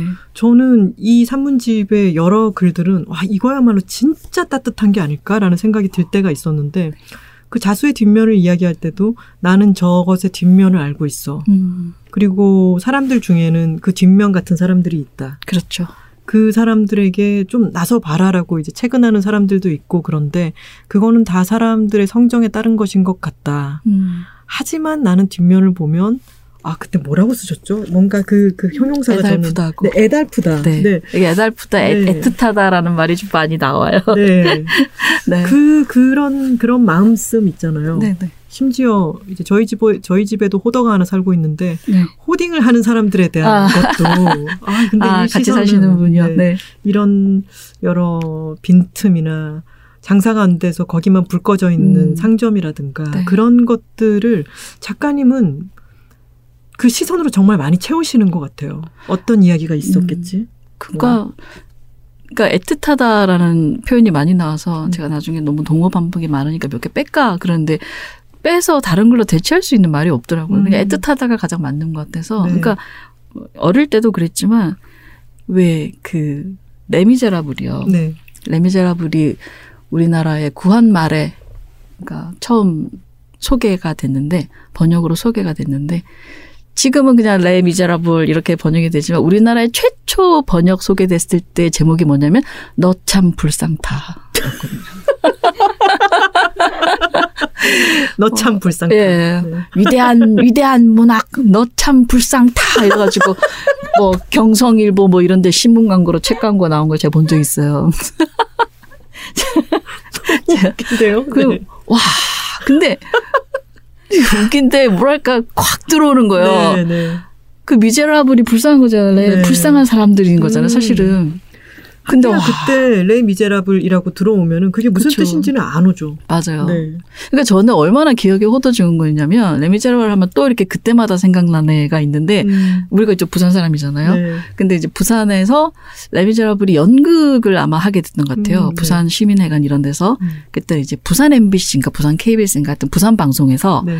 어 이제 성우분이 아나운서분이 그거를 광고를 해줬어요. 네. 네, 그뭐 TV 광고를 했겠죠. 지역 방송에 레미 제라블 위대한 문호의 작품을 부산 시민회관에서 레미제라블에서 나는 그때 저도 그때 초등학생이어가지고 네. 그, 그, 그게 또 귀에 쟁쟁, 아직도 저는 레미제라블 책을 보면 그 남자 성우분의 목소리가 떠올라요. 레미제라블 뭐 이렇게 에코 좀 넣고. 야, 그래서- 그거 니 봤나? 그치. 레미, 레미제라블. 그래서 저는, 아, 레미 띄우고 제라블인 줄 네, 알았어요. 어렸을 때 다 그렇게 그쵸. 생각했죠. 다 레미제라블. 그 레오나르 도다빈치 뭐 이런 거죠. 네. 도다리 같기도 하고. 네, 그죠. 그런 너무 너무 기니까 어디에 네. 띄었어야 할지 우린 잘 모르니까 전 어릴 때 사실 레오나르 도다빈치인 줄 알았거든요. 그런 하여튼. 깨알같이 네. 기억하고 있는 뭐 그냥 지나가 버릴 수도 있는 것들인데 그런 게 어찌나 정말 여기 깨알같이 네. 그래서 너무 많이 쓰진 못했어요. 네. 왜냐면 사기 사기라고 할까봐. 사실은 다 기억이 나지만? 그렇죠, 나지만. 아. 그래서 그. 그 레미제라블이 알고 봤더니 레 미제라블이었고 네. 그 뜻이 불쌍하다는 뜻인 줄 알고 음. 그래서 이제 그 구한말에 처음 들어온 게 너 참 불쌍다인데 이게 조금씩 나이가 좀 들면서 그냥 세상 모든 게 그냥 다 너 참 불쌍타로 음. 그게 사실은 위험할 수 있는 시각이라는 걸 저도 알고 있는데 네. 그냥 강아지도 불쌍하고 고양이도 불쌍하고 음. 그냥 피어 있는 것도 어느 순간 그냥 모든 것이 애틋해지는 시기. 거군요. 물론 미운 미운 인물들도 많고 미운 사건들도 많고 정말 아 그냥 사라져 저저 저 인간과 저 사건들 이 세상에서 사라지게 하고 싶다라는 그 저기와 살기가 올라오는 경우가 당연히 저도 있죠. 근데 그런 그런 부분에 대한 챕터도 있었죠. 그렇죠. 네. 그렇지만 어쨌든 그것들을 제외한 대부분의 것들을 보면 그냥 아 너 불쌍해 죽겠어요 다. 음. 다왜 이렇게 불쌍한 거야? 그게 다 너 참 불쌍타. 네, 바로 그거예요. 그건 어떤 속에 딱 그건 어떤. 레미제라블인 거예요. 그건 정말 너무 가슴에 새겨진 다 불쌍하고 애틋해요. 제가 제 친구네 집에 가면요. 네. 그 친구는 요리하는 친구라서 커다란 식탁이 있고 거기서 어, 요리 수업을 하거든요. 네. 근데 거기서 딱 보이는 곳에 시계가 두 개가 있어요. 음. 근데 두 시계가 다른 시간을 가리키면서 아, 둘다 호텔 안 가고. 있는 거예요. 아, 안 가고 네, 있어요. 고장이 와, 나 있는 거예요. 그치. 그래서 네. 제가 볼 때마다 그 집 놀러 가서 음. 시계를 볼 때마다 깜짝 놀라면서 벌써 시간이 저렇게 됐나 생각을 하다가 네. 저것 좀 고쳐 이 얘기를 늘 잔소리를 하거든요. 음, 그분은 근데 왜 왜 안 고치시는 거예요? 모르겠어요. 어, 어, 고칠 거야. 뭐 이러면서 아, 지나가는 거죠. 그쵸. 저 같은 타입이시구나. 네, 근데 여기 안에 네. 보면은 고장난 시계에 대한 이야기도 네, 네, 있잖아요. 네. 그 고장난 시계에 대해서 저는 저 같은 사람은 그걸 보고 음. 아유 착각하고 깜짝 놀라잖아. 저거 고쳐야지. 음. 어떻게 하는 거야? 뭐 이런 식으로 나오는 네. 사람이라면 작가님은 또 그것에 대한 이야기를 또 가만히 생각해 보시고 너참 네. 불쌍타를 생각하신 그쵸. 뒤 왜냐면 시계도 쉬어야 되고. 이런 말씀을 해두셨죠. 음. 하루 두 번은 맞는다. 그렇죠. 하루 두 번, 하루 두 번은 맞아요. 시계가. 하루 두 번은 옳습니다. 저는 그런 시각의 전환 같은 게이 네. 책에 정말 너무 소중한 미덕이 아닐까? 다 감사합니다. 애틋한 네. 시각 같은 거라고 생각했습니다. 자, 애틋한 가운데 갑자기 여기서 네. 스피드 퀴즈 들어가겠습니다. 오. 어, 길게 오. 생각하지 마시고 네. 바로바로 대답하시면 됩니다. 알겠습니다. 사실 나는 연애 편지를 잘 썼다. Yes or no. 아, no. 기억을 떠올릴 때 문득 내 나이를 실감한다. Yes or no. yes. 어떤 사람들은 나에게 쓸데없이 기억력이 너무 좋아라며 핀잔을 준다. yes, yes. 책을 끊어야 책을 쓸 수 있다고 생각한다. yes. 그 많던 시간은 누가 다 먹었을까의 광고가 실린 신문을 아직도 간직하고 있다. 너. 내 소설의 등장인물 중 나를 가장 많이 닮은 인물은 누구? 주관식입니다. 은섭이? 죄송합니다. 아들이 대학생이 된 후 이제 편하게 소설에만 집중할 수 있겠다는 생각에 후련했다. 아, yes. Yes. 언제 밥 한 번 먹자라는 말은 잘 하지 않는다. 음, 그거는 case by case. 케바케. 좋아하는 사람한테는 합니다. 네. 좋아하지 않는 사람한테는 절대 하지 않아요. 측면 돌파에 꽃말을 쓴다면 뭐라고 쓸까? 주관식입니다. 음, 이거는. 생각이 나신다면 네. 나중에 네, 나중에 나중에 되겠습니다. 할게요. 네, 이 저도 어차피 나중에. 순간 뭐 삼행시라든가 순간적으로 그쵸. 뭘 하라든가 절대 못 하거든요. 그렇죠. 네. 왜냐면 왜냐면 가장 좋은 얘기를 하고 싶으니까 가장 맞는 얘기를 하고 싶으니까. 생각해봐요. 연애 편지는 잘 못 쓰셨네요. 깽소리만 잘 치셨나요? 쓰려면 잘 쓸 수 있었는데 어 그러니까 저는 상대방한테 보내는 것보다 혼자 쓰고 혼자 간직하는 걸 제일 좋아하는 것 같아요. 은섭이네, 은섭이네. 그죠. 그 맞아. 비공, 책방일지. 비공개 블로그에 그쵸, 쓰시는. 그쵸, 맞아요. 비공개 블로그에 지금 계속 또 쓰고 계시겠군요. 네, 요즘도 뭐 계속 그냥 낙서처럼 쓰죠. 네. 음, 하지만 그 어떤 사랑의 마음을 담아서 네. 어떤 글을 썼어요. 쓰면 그거를 오랜만에 다시 음, 읽어보면 잘 썼다 못 썼다? 찢어서 버리고 싶어요. 너 No입니다. 나중에 그런 마음이 들기 때문에 연애 편지를 보내지는 그렇기 때문에 잘 썼다에는 yes를 답할 수가 없는 거로군요. 네 맞습니다. 음. 어떤 사람들은 나에게 쓸데없이 기억력이 너무 좋아라며 핀잔을 준다. yes yes라고 하셨는데 네. 기억력이 좋아도 그거는 내가 기억을 많이 하고 있는 건데 뭘 또 핀잔까지 왜냐하면 본인들에 대한 기억을 갖고 있으니까요. 아이고 이번 산문집 쓸 때 사실은 가족들한테 얼마나 사전 검열을 받으라고 독촉을 받았는지 모르겠어요. 그래서 어, 저희 아버지, 어머니, 동생들 다 한 번씩 나왔기 때문에 네. 다들 어 제가 미리 얘기했죠. 이 부분 이 일화를 내가 책에 쓰겠다. 네. 난내 기억에 오류가 없음을 틀림없이 믿고 있지만 음. 당신들의 기억은 또 다를 수도 있으니까 책 나온 다음에 원망하지 말고 미리 봐라. 아, 그러고 넘- 넘겼더니 저희 아버지가 전화를 하셨더라고요. 80이 넘으셨는데 네. 약간 언짢아 하시면서 음. 너의 기억에 오류가 많다고. 네. 그래서 왜 그러냐 그랬더니 그 셰퍼드 얘기가 있는데 음. 이 과장 수고가 많네. 이 셰퍼드를 키워볼 텐가 하는 그런 대사가 나오는데 이 총무 과장이라고 해야 한다. 그러면서 그래 약간 언짢아. 생각도 못한 그래서 제가 지적. 예?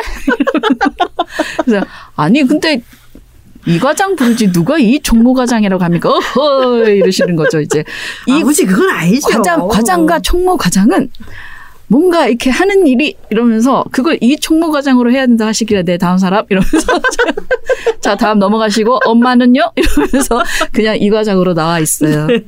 다른 검열 압박은 없었나요? 뭐 있었죠. 저희 엄마가 왜 산중턱에 살았을 때 연탄을 배달하고 이런 걸 그렇게 굳이 그런 게 중요해? 그래서 내가 아니 중요하든 말든 사실이니까 썼다 그랬더니 그래도 그렇게까지 뭐 TMI 아니냐 뭐 이런 얘기를 하시면서 네. 꼭 우리가 못 살았던 것 같잖아. 그건 음. 아닌데 그래서 내가 아니 잘 살고 못 살고의 문제가 아니고 실제 있었던 거 그냥. 산중턱이었고 연탄 배달을 다들 안 해주려고 했었다. 뭐 그것인 것이다. 자 다음 사람 이런 식으로 책을 끊어야 책을 쓸 수 있다고 생각한다의 yes라고 하셨는데 이건 네. 어떤 뜻인가요? 인스타그램에서 본 문장. 네, 제가 제가 살아오면서 만든 몇 개의 어록 중에 하나라고 자부심을 갖고 있습니다. 음. 책을 끊어야 책을 쓸 수 있다. 그거는 그런 것 같아요. 이 콘텐츠를 만들어내는 사람들은 누구나 느끼겠지만, 음, 이런 경우죠. 영화 감독이나 영화 대본을 쓰는 사람은 평소 때 영화를 당연히 많이 보겠죠. 네. 근데 자기 작품 만들 때 남의 영화 보고 있을 수는 없을 것 같아요. 왜냐하면 음. 무의식 중에 비슷하게 들어올까 표절처럼 비슷하게 들어올까라는 아, 네. 두려움도 있을 수 있고 음. 또 기껏 잡아놓은 감정이 흐트러지잖아요. 네. 그거 그래서 어떤 자기가 어떤 세계를 하나 나름대로 모든 작품이 자기의 세계니까 음. 작은 세계니까 그걸 구축해 놨는데 다른 콘텐츠를 보게 되면 영향을 받거나 혹은 영향을 받지 않는다 하더라도 좀 흐트러지거나 그런 면은 좀 있는 것 같아요. 네. 그래서 저뿐만 아니라 많은 분들이 그러시지 않을까. 음. 그래서 어떤 소설 쓰시는 분들은 소설을 작업하고 있는 동안에는 너무 책이 읽고 싶으면 화집을 본다든가 음. 어, 가- 이런 그림이나 사진집을 본다든가 그렇게 해소를 한다는 말이 있는데 저도 그 말에 동의를 해서 소설은 작업은 또 이렇게 기니까 네. 장편은 6개월에서 1년 정도 걸리는데 뭐 처음에는 뭐 다른 책도 읽고 이렇게 하죠. 근데 막판 3개월은 정말 책을 끊어야 음. 완성을 할 수 있는 것 같아요. 음. 그런데 그래서 그, 그 스트레스를 아시다시피 이제 서점을 드나들면서 계속 이제 주문을 하게 되잖아요. 음. 이건 끝나면 읽을 책이야. 그래서 지금 책상에 몇십 권이 쌓여있어 언제, 언제 다 읽을지 모르겠어요. 한꺼번에 다 읽어야 되는데, 네. 이 산문집을 읽으면서 다른 책을 안내를 또 참 많이 받았어요. 아, 네. 그리고 어 날씨가 좋으면 찾아가겠어요에 나오는 은섭이 그 굿나잇 책방 앞에 쓰는 칠판의 글귀들이라든가 음, 네네. 그 책 안에서도 누가 인생책으로 꼽는 책이라든가 음. 이런 이 문장들이 참 참 적확했는데 참 좋다 감사합니다. 싶었었는데 네. 그런 독서를 평소에 많이 하고 메모도 많이 하실 것 같아요. 음, 솔직히 메모를 많이 하진 않지만, 아, 물론 어록 같은 경우는 이제 메모하는 경우도 있고, 제가 두루뭉술하게 기억을 했다가 책에 실을 때는 정확한 wording으로 들어가야 되니까 다시 한번 확인해서 체크하기도 하는데, 그냥 그런 말들을 듣고 있으면 제 속에 모든 걸 기억하진 못해도 와서 박히는 말들이 있잖아요. 음. 그 박히는 말들을 음, 적재적소에 인용하는 것도 제가 좋아하는 것 같아요. 어떤 reference를 괜찮다고 생각하는 부분에 과하지 않게 넣는 거. 음. 근데 어떨 때는 그런 생각도 들어요. 아, 내 책에서 가장 빛나는 문장들은 내가 예쁘게 인용한 문장들이구나. 라는 생각이 들 때가 있는데 그것도 지금은 받아들였습니다. 네, 이- 사실은 네. 이쁘게나 인용하자. 그런 생각으로. 사실은 어떻게 보면은 어, 인용이라고 하는 것도 아주 네. 넓게 본다면은 네. 모든 작품 쓰기는 인용이라고 할 수도 그렇죠. 있을 것 같아요. 네. 그리고 어떤 문장을 어떤 맥락의 놓음으로 인해 가지고 음, 음. 원래의 문장보다 훨씬 더 네. 풍성하게 만들 수도 있는 거고. 윈윈 하면 너무 좋죠. 네. 그쵸. 저는 여기서 인용됐던 글 중에 너무 좋았던 게요. 타고르의 챔파꽃이었습니다. 어, 네. 진짜 너무 좋더라고요. 그죠.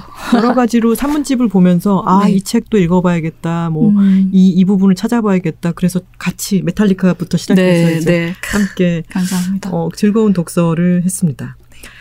아들이 대학생이 된 후 이제 편하게 소설에만 집중할 수 있겠다는 생각에 후련했다. 네. 저희 아들은 좀 억울할 것 같아요. 왜냐하면 마치 굉장히 자기한테 신경을 써서 성장 과정에 사서함이랑 잠옷이랑 뭐 이렇게 두 번밖에 못 쓴 것처럼 사실 그 제가 막 열성적인 엄마 막 이렇게 이런 타입은 전혀 아니기 때문에 약간 방임형이긴 하거든요. 아드님은 이렇게 생각할 수 있죠. 아니 차라리 아빠가 그렇게 말을 하면 내가 수긍을 그. 그럴 수 있죠. 어. 그래서 아빠 밥도 아빠가 더- 이제 아빠 밥을 더 많이 쓴다 그러면. 얻어 먹었고. 네. 하지 하지만 저는 이제 늘 그러나 그러나 내 마음 한 자락은 늘 너에게 가다 있었기 때문에 뭐 이렇게 이제 변명을 하는 거죠. 네. 에, 정신적인 에너지를 많이 썼다 해준 건 음. 없지만 네, 그래서 그냥 어, 그런 건 있어요. 아이들을 독립적으로 키워야 한- 하고 또 그렇게 음, 그런 부분이 좋지만 어쨌든 미성년일 때는 미성년일 때는 부모 책임하에 있으니까 음. 어, 곁을 기왕이면은 좀 같이 있을 수 있는 환경이면 같이 있어야 하지 않나라는 생각을 했기 때문에 고등학교를 졸업할 때까지는 제가 집에 있었고요. 그래서 대학에 합격하자마자 저는 보따리를 싸서 제주도로 제주도로 내려갔죠. 날아가셨죠. 네. 제주도에서 6개월간 계셨죠. 네네. 동서남북 어느 쪽에 계셨나요? 남쪽에요. 서귀포에 있었습니다. 서귀포에 계셨고. 네. 아 맞다. 서귀포 얘기가 나왔었다. 네. 서귀포 스타벅스 얘기도 너무 재밌었습니다. 네, 아, 영광이었어요. 그분이 저를 간택해 주셔서 제가 저를 정말 픽해 주셔가지고 굉장히 음, 뿌듯했던 하루였어요. 그날 그분을 만난 게. 청취자 여러분들은 이 서귀포 스타벅스에서 만난 분이 어떤 분이실지 모를 텐데 네. 이거 꼭 읽어보시면 정말 재밌으니까요. 이 부분 산문집을 사셔서 확인해 보시기 바랍니다. 감사합니다. 여기 나뭇잎 소설 중에도 보면은 책집사 얘기가 나오잖아요. 아, 네. 책집사 이야기를 쓰실 거라고 들었습니다. 그렇죠. 세 왜냐면 권으로 쓰겠다는 어떤 방대한 계획도 들었습니다. 맞습니다. 그 제 인스타 닉네임, 닉네임도 아이디도 북 버틀러. 북버틀러고 네. 되든 안 되든 에이 모르겠다 질러보자 이런 거죠 사실은 못 쓸 수도 있고 완성이 안 될 수도 있지만 그러나 이렇게 얘기를 해놓으면 나중에 내가 했던 말이 허언이 되는 게 조금 부끄러워서라도 음. 네, 인식을 하고 쓰려고 애쓰지 않겠나. 사실 초고는 많이 써놓기는 했는데 어머 진짜요? 네 근데 아시다시피 초고만으로는 도저히 책이 안 되기 때문에 음. 제주도에서 쓰셨나요? 아니면 그 전에 쓰셨나요? 초고는 한 7, 8년 쓴 것 같아요. 그거는 그냥 와. 조금씩 조금씩. 그러니까 제가 쓰고 싶은 얘기를 다 쓰려면 300, 300살까지는 300년은 더 살아야 된다. 이런 얘기를 거의 그냥 그냥 우, 우픈 이야기를 했는데 어 조금씩 조금씩 써놓은 초고를 써놓은 소설은 지금 한 서너 개, 서너 편은 음. 있거든요. 네. 그런데 그것만 갖고는 아무것도 안 되기 때문에 왜 음. 구슬이 서말이라도 깨야 된다라는 네. 말처럼 뭐 대사 있고 인물 캐릭터 있고 시츄에이션 있고 아무리 있어 본들 그게 마지막 문장까지 마침표를 찍기 전에는 책이 안 되는 거라서 음. 네, 말하자면 다 뭐 몇백 매씩 천 매씩 이렇게 초고는 있지만 사실 아무것도 없는 거나 마찬가지라는 생각도 들어요. 책집사의 그 나뭇잎 소설에 나와 있는 설정만으로도 네.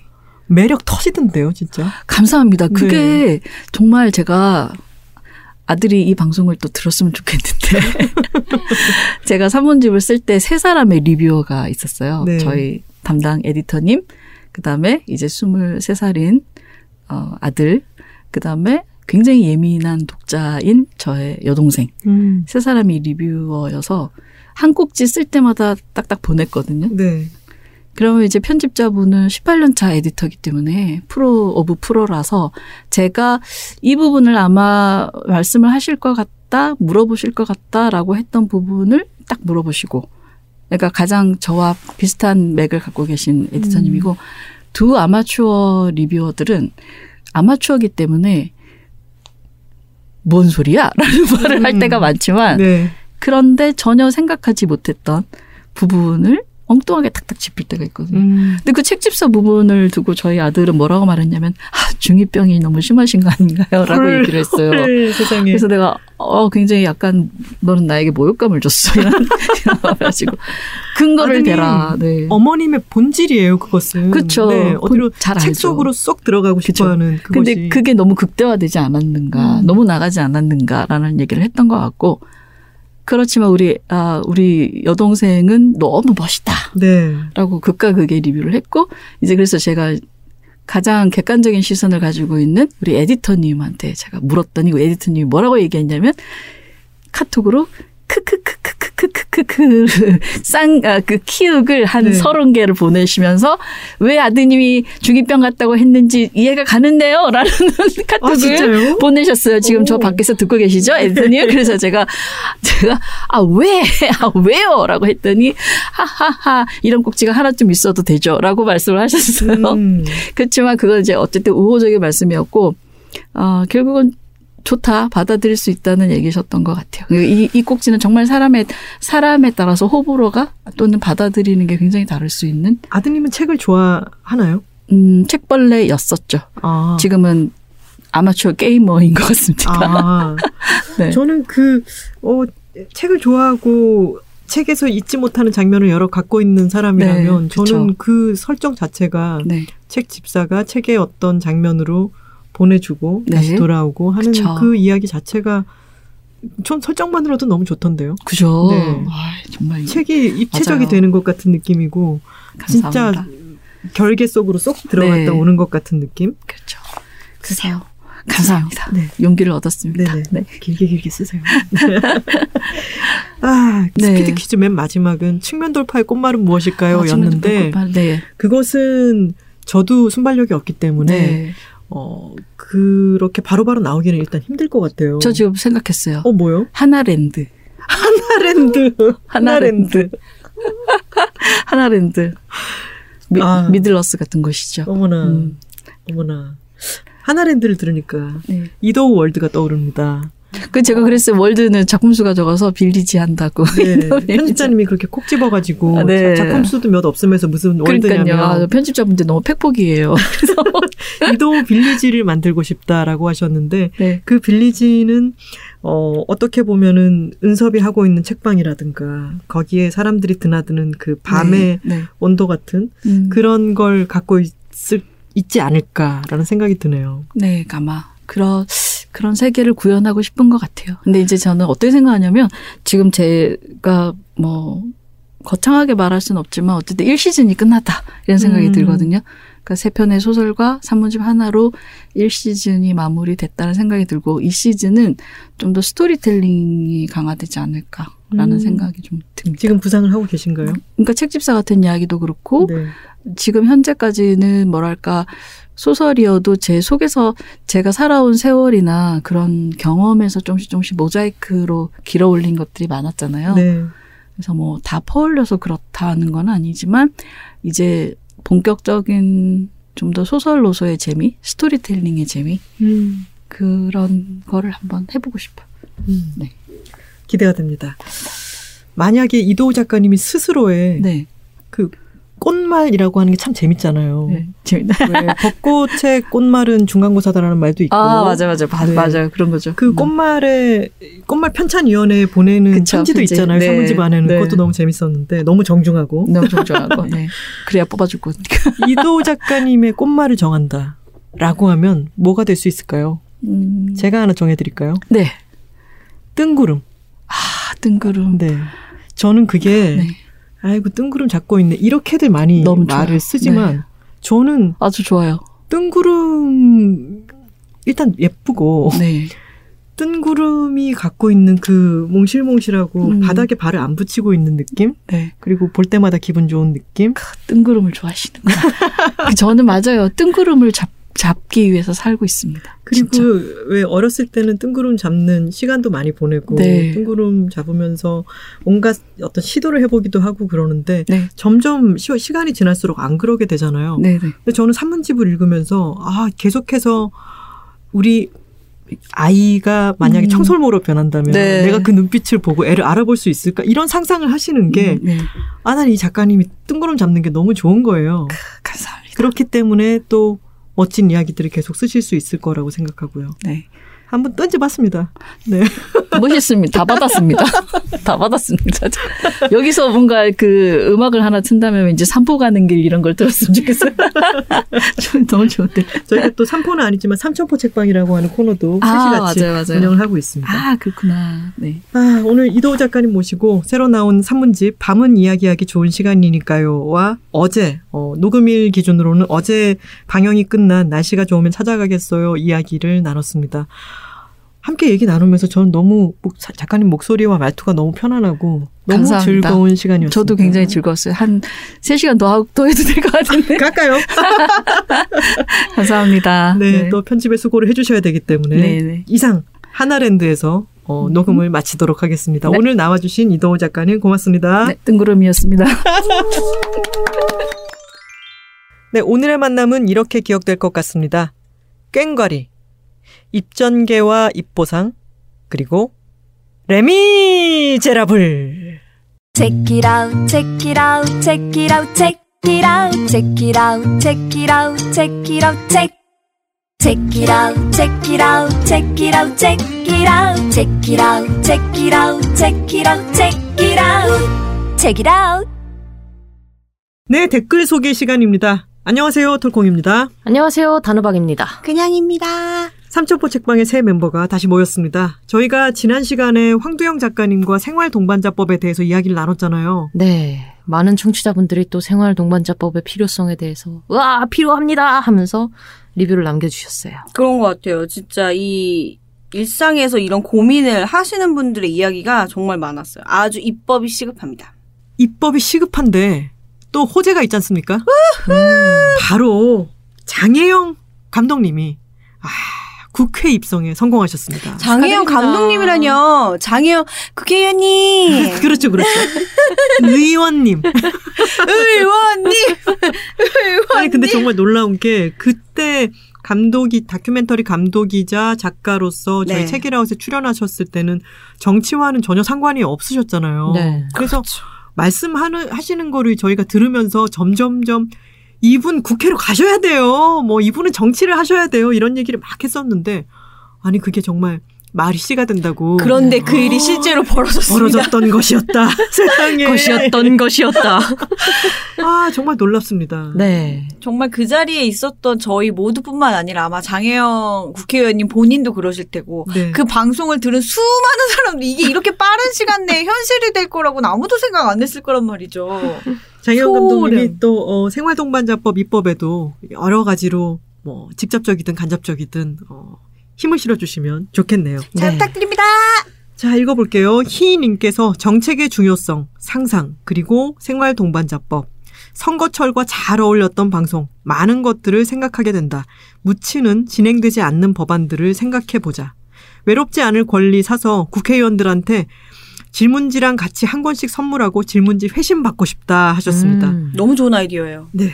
네, 귤랑님께서 책이라운 황두영 작가님 편 정책을 만드는 것은 상상력이다. 우리 삶을 다른 방식으로 상상할 수 있게 하는 정책을 만드는 것. 두루뭉술하게 욕망하는 것들을 실현할 수 있게 구체적인 방안으로 번역하는 것이 정치권 사람들이 하는 일이라는 말. 당연하고도 참 새롭다. 라고 남겨주셨습니다. 정말 이 상상력과 번역, 잊을 수 없는 키워드였던 것 같아요. 맞아요. 네. 그 정책이란 게 우리 삶하고 정말 동떨어 있지 않은데 뉴스에서 보게 되면 아무래도 그냥 그냥 쟤네들 또 저러네라는 식으로 받아들이게 될 경우가 많아서 음. 이번 편에서 저도 많이 배운 것 같아요. 네. 희댁님께서 생활 동반자법이 이토록 넓은 세대를 아우르는 법이군요. 새로운 관점을 들을 수 있었던 즐거운 시간 감사합니다. 남겨주셨고요. 히읗 히읗 님께서 어제 누워서 책이라웃 이번 편 들으며 이 생각을 했는데 아파트 사고 싶고 그러려면 나 혼자는 안 되겠는데 난 남자랑도 살기 싫고 결혼은 더 싫어. 그러려면 역시 생활 동반자법 아닌가? 그렇습니다. 결론으로 날려주셨습니다. 다들 뭔가 약간 광고 성우 톤이 되는 것 같아요. 투쟁, 투쟁통. 이봐 생활 동반자법이라고 들어봤나? 어머 그거 뭐 어떤 거 아닌가요? 뭐 공익 광고, 공익 광고. 이것도 짠짠짠짠짠짠. 사실 이 성, 성차별적인 시각이 다분히 들어있는 역할 분담이었죠 아. 방금. 아, 그러네요. 언니 뗐지? 아, 저는 어떤 편견을 반영하려고 했을 뿐입니다. 아. 네. 오케이, 오케이. 애니님께서 정말 책이라고 듣다 보면 세상 이렇게 남의 말을 어머 이 너무 과찬이어서 제가 읽기가 좀 창피한데요. 제가 그래도. 읽겠습니다. 아, 네. 애니님께서 정말 책이라고 듣다 보면 세상 이렇게 남의 말을 전문적으로 능률적으로 잘 듣고 또 들으면서 기분 좋고 의미 있게 맥락을 잡아갈 수 있는 톨콩님 같은 사람이 또 있을까 싶다. 얼쑤. 대체 사람이 어떻게 그래 톨콩님? 붙들고 물어보고 싶 어라고 좋다. 애정을 너무 듬뿍듬뿍 담으셔서 세상에 넘치네요. 제가 애니님의 이 트위터를 봤을 때도 네. 너무 과찬이라고 생각했는데 여기에 그냥님의 나레이션이 붙으니까 너무 과과찬이 되네요. 아, 어쩔 줄은 모르겠네요. 정말 고맙습니다. 요거 그거 저거 이거님께서 책이라웃 황두영님의 생활 동반자법에 대해 듣고 있는데 나는 요즘 너무 동반자가 필요하고 필요하다. 모부와 함께 있어서 자립심도 떨어진 것 같고 피리 부는 여자들에도 여자들이 살게 되는 과정이 있는데 내 주변에서는 언제일지 모르는 결혼과 남자 애인이 있어 동반자를 구하기 쉽지 않다라고 하셨네요. 정말 실질적인 고민입니다. 맞습니다. 네. 동반자 구하기가 점점점 허공을 쳐다보며 쉽지 않습니다. 네, 그렇습니다. 쪼로케님께서 책이라웃 황두영 작가님이 생활 동반자법 관련해서 해주는 이야기가 좋아서 책을 사서 읽고 싶어졌다. 작년에 이걸 봤다면 관련 내용으로 기사를 썼을 것 같다 남겨주셨습니다. 기자님이신가 봐요. 네, 어딘가 음. 기사를 쓰고 계시는 분인 것 같아요. 지금이라도 써주세요. 지금이라도 네, 써주세요. 네. 지금이 딱 적기입니다. 네, 또, 부탁드립니다. 네, 황두영 작가님도 언젠가 국회에서 보실 수도 있지 않을 까 생각하는 것이었던 것이었다. 저희가 또 이렇게 설레발 한번 떨어볼까요? 아하. 이러다가 우리가 여의도로 가는 패스트트랙으로 유명해지는 거 아니니까? 야, 거기 터가 좋대, 책이라웃이. 여의도 가기 전에 거기 꼭 한번 들려야 된다니까? 공천 받듯이. 그렇지, 그렇지. 고풍스러운 표현으로는 이게 등용문이다 아. 이런 말을 하지 않습니까? 언니, 내 산티는 나이가 알잖아. 아니 패스트트랙이 산티나는 표현이에요? 아니잖아요. 아, 그래요? 아무렇게나 막 갖다 붙인 것 같아가지고. 아무튼 여러분, 네. 여의도 맛집으로 찾아오세요. 저희가 기대가 키워드리겠습니다. 그렇습니다. 저희가 또 한 번의 좋은 소식을 기다려 보도록 하겠습니다. 좋습니다. 그날이 올 때까지 저희는 청취자 여러분들과 함께 늘 이 자리를 지키도록 하겠습니다. 매주 목요일과 금요일 알람 맞춰주세요. Check it out, check it out, check it out, check it out, check it out, check it out, check it out, check. Check it out, check it out, check it out, check it out, check it out, check it out, check it out, check it out, check it out.